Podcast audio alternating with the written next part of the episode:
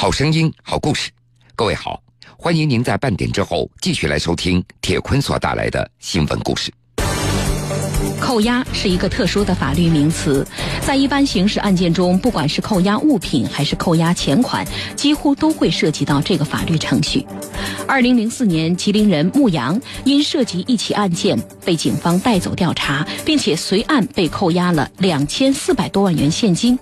有一天呢，就是他们来了几个人，就是让我呢跟那个财务把我们领到我们的银行。到银行以后呢，把我们所有的钱是两千多万，呃，全部提了几个七八个大礼包吧，现好像是现金。然而十几年过去了，牧羊的案件早已终结，本应返还给牧羊的两千多万元扣押款却始终没了下文。那这些钱去哪儿了？江苏新闻广播南京地区 FM 九三七，苏南地区 FM 九五三，铁坤马上讲述。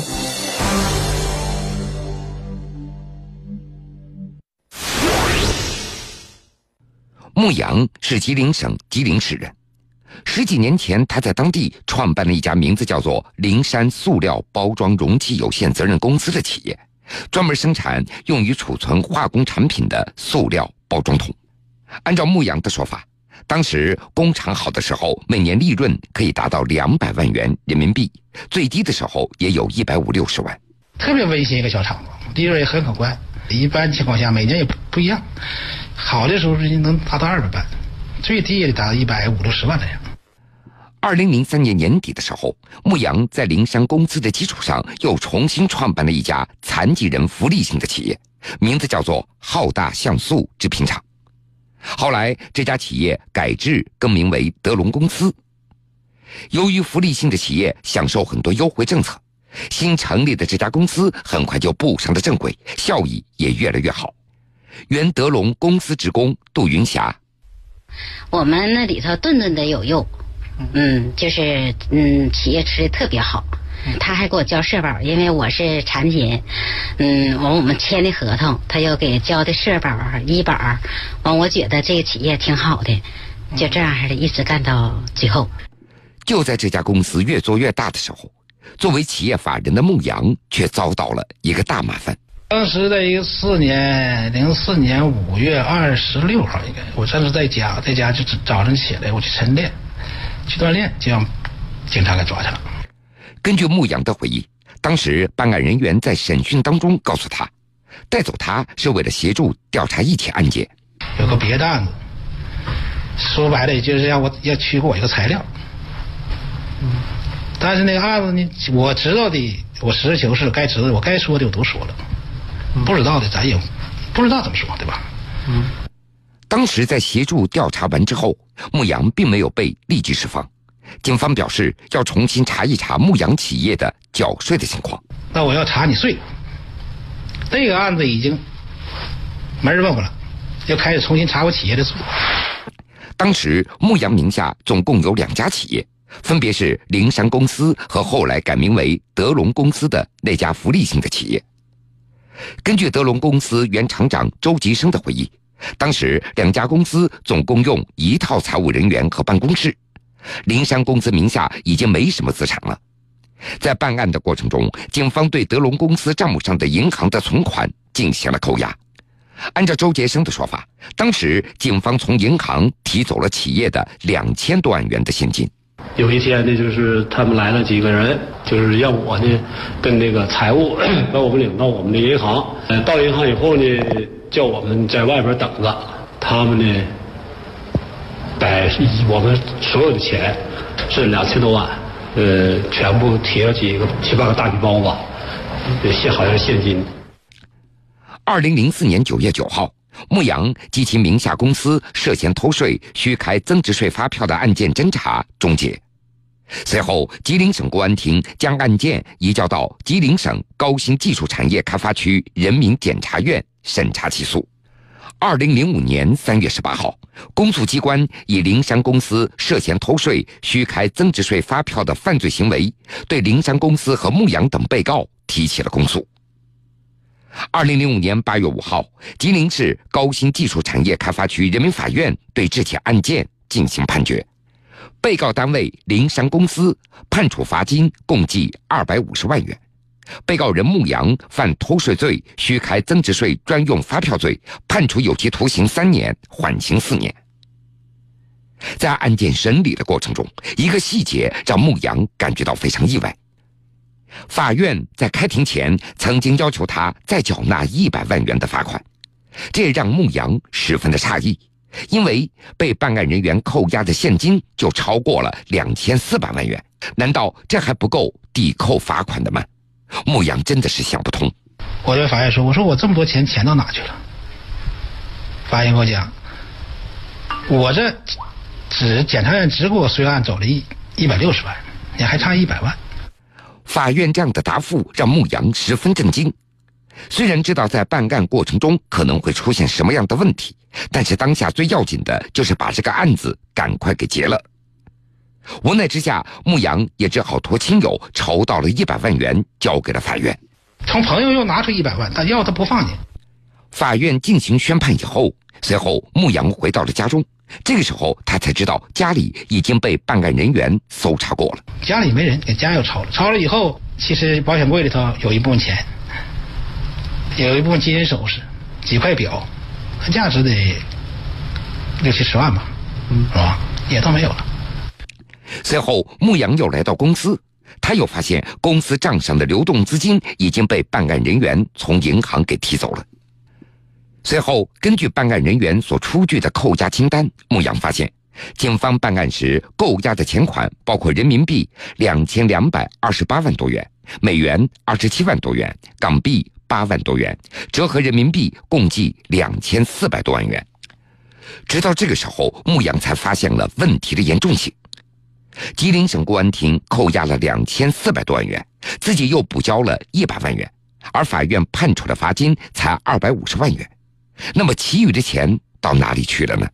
我的案子我虽然触犯法律了，我已经受到相应的惩罚了，罚金也交了，是吧？但这个钱是应该给我的。然而，法院告诉牧羊，检察院只移交到法院一百六十万元。连抵扣二百五十万的罚款都还不够，所以才让他又补交了一百万元。随后，牧羊又找到了吉林市高新技术产业开发区人民检察院来询问情况。我找到检察院，我说我这个案这个钱，跟跟我这个钱感觉不对劲儿啊。我那些钱到哪去了？检察院说，我随卷过来的只有四百万，也有港币、美金三十。美金加一起是四百多万。我说那部分钱呢？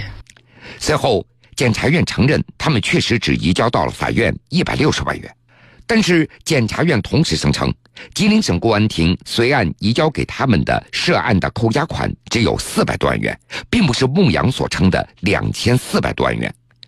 经过牧羊的多次讨要，检察院将扣留的二百四十多万元中的一百三十多万退还给了他。牧羊说。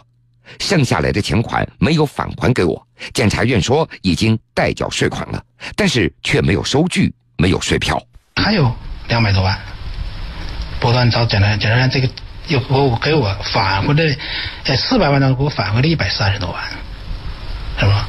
剩下的是税款就没有返了。我说你为什么没返？他说他代缴税款了，代缴税款也好，那你给我一个收据也好。交税要交点税票吧，没有结果的。根据检察院的说法，公安厅只移交了四百多万元到检察院，那么公安厅扣押的其余的两千多万元到底去了哪里呢？在检察院提供的起诉书当中，牧羊竟然发现。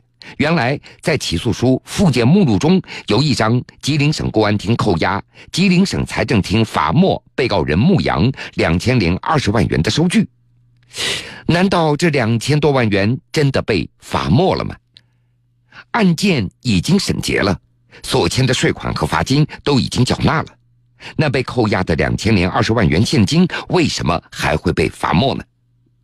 为了搞清楚到底出现了什么问题，随后牧羊又找到了吉林省公安厅。到公安厅，我说我这个案子已经终止了，终结了。那我那份钱到哪去了？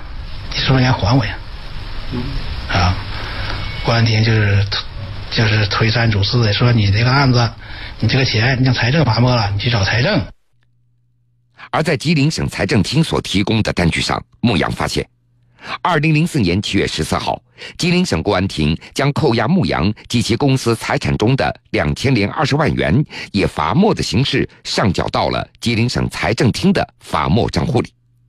然而，此案是刑事案件，按照法律的规定，刑事案件涉案的财物的处置应该由法院进行判决。那么，公安厅为什么会在案件侦查阶段就将这两千四百多万元涉案款中的两千零二十万元给罚没了呢？牧羊告诉记者：“法院的罚金我认了，公安厅和检察院扣钱都没有说法，最后我没有办法，也就走上了上访之路。我们三家扣钱，扣的是公安厅扣也没说法，法院我认了罚金是吧？检察院也没说法，检察院扣是税金。”我说你税金，你给我票子也没有说法，最后我没有办法，就走了上访之路。为了这两千多万元的扣押款，牧羊开始四处讨要，但是钱还是没有要回来。另外一场危机又接踵而来了。原来，二零零七年的时候，由于大量欠款被扣押，缺少流动资金的德隆公司陷入了经营的危机。我回来以后，这个企业就是。就是维持了，就是带料加工了，知道吧？因为啥带料加工？因为是大部分资金已经公安给拿走了，这个企业没有流动资金，你想怎么能怎么能怎么能能能能生产？就有一部分带料加工来客户了，他拿原料我们加工送的手续费。由于被扣押的资金一直没有讨要回来，当时德隆公司还欠着银行的贷款，被迫停产的德隆公司已经无力偿还了。银行便委托相关部门拍卖了德隆公司的生产线。原德隆公司厂长周吉生，后来在零七年的时候呢，银行呢就委托相关部门就给这个企这个生产线就给把它拍卖了。生产设备被拍卖以后，德隆公司宣布倒闭，包括残疾职工在内的所有人都不得不面对这突如其来的下岗的危机。原德隆公司职工王凤芝，听说这件事情以后，其实这会儿我们也能理解了。你老板的钱叫人扣了，嗯，他也没有办法。你没钱了，就像等米下锅似的，没有钱买米，你可咋咋做饭呢？不一个道理吗？为了给自己和倒闭的企业讨个说法，讨要回被办案人员非法扣押的这笔钱。很多职工都决定跟随着牧羊一起去上访。残疾职工杜云霞去过公安厅，去过市政府、省政府，嗯，那个去过就是那属于信访办啥的，这都去过。嗯，完了也没有太好的答复。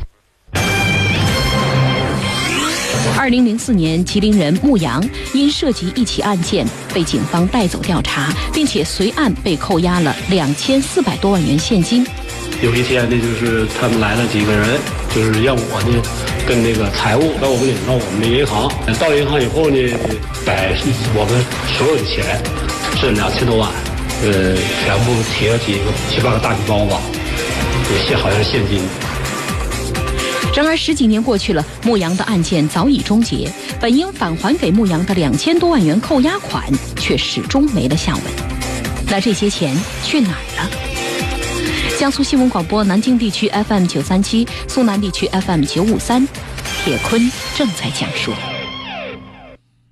这转眼十年的时间过去了，两千多万元的扣押款始终没有能够要回来。就在牧羊和企业职工要陷入绝望的时候。从二零一四年年底开始，我国相继出台了多项专门针对涉案财物处置的规定。看着这些新规一个个的出台，牧羊感觉到困扰他十年的问题终于有了解决的希望。为了解决以往涉案财物处置所存在的种种问题，二零一四年十二月三十号，中央全面深化改革领导小组审议了关于进一步规范刑事诉讼涉案财物处置工作的意见。今年一月二十四号，中共中央办公厅、国务院办公厅印发了关于进一步规范刑事诉讼涉案财物处置工作的意见。随后，最高检、公安部也相继出台了有关涉案财物管理的新的规定。专家表示，涉案财物的处置看似只是执法从业的一个环节，但是在以往的司法实践中，却因为种种原因暴露出很多问题，严重影响了司法的公信力。这也是此次中央深化改革将其作为重点的一个主要原因。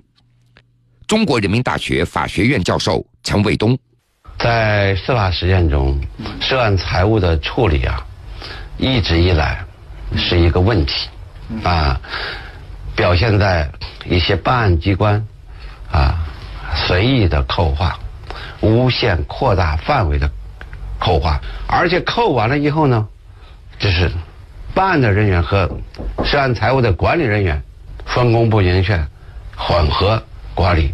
涉案财物的挪用、私用、贪污、丢失现象比较严重。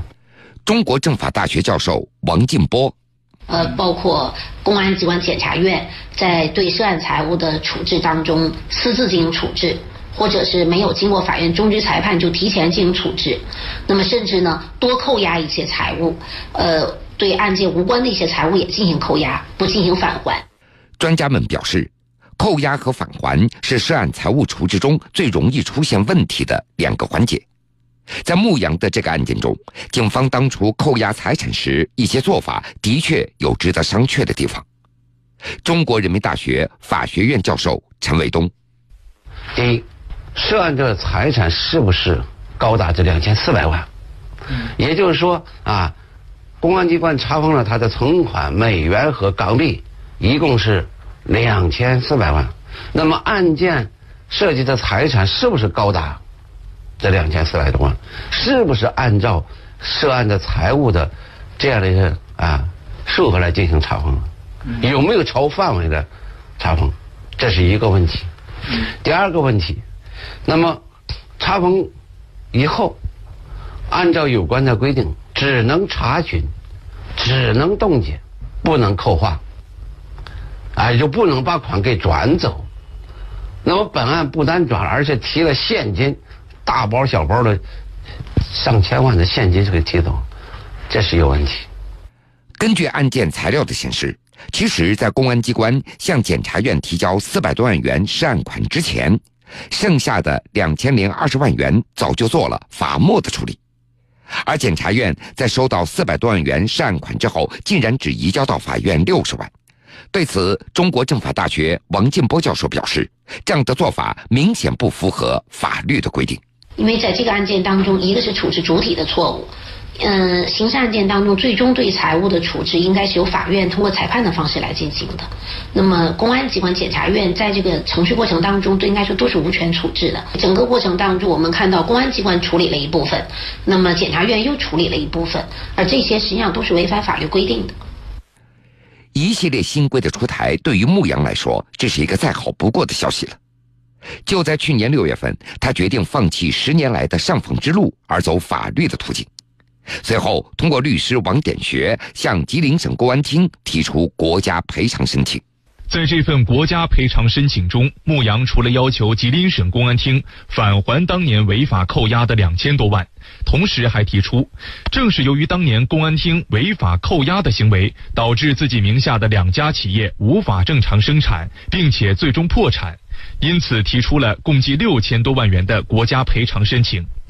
收到牧羊的国家赔偿申请后，吉林省公安厅按照规定随即进行了受理，并做了认真研究。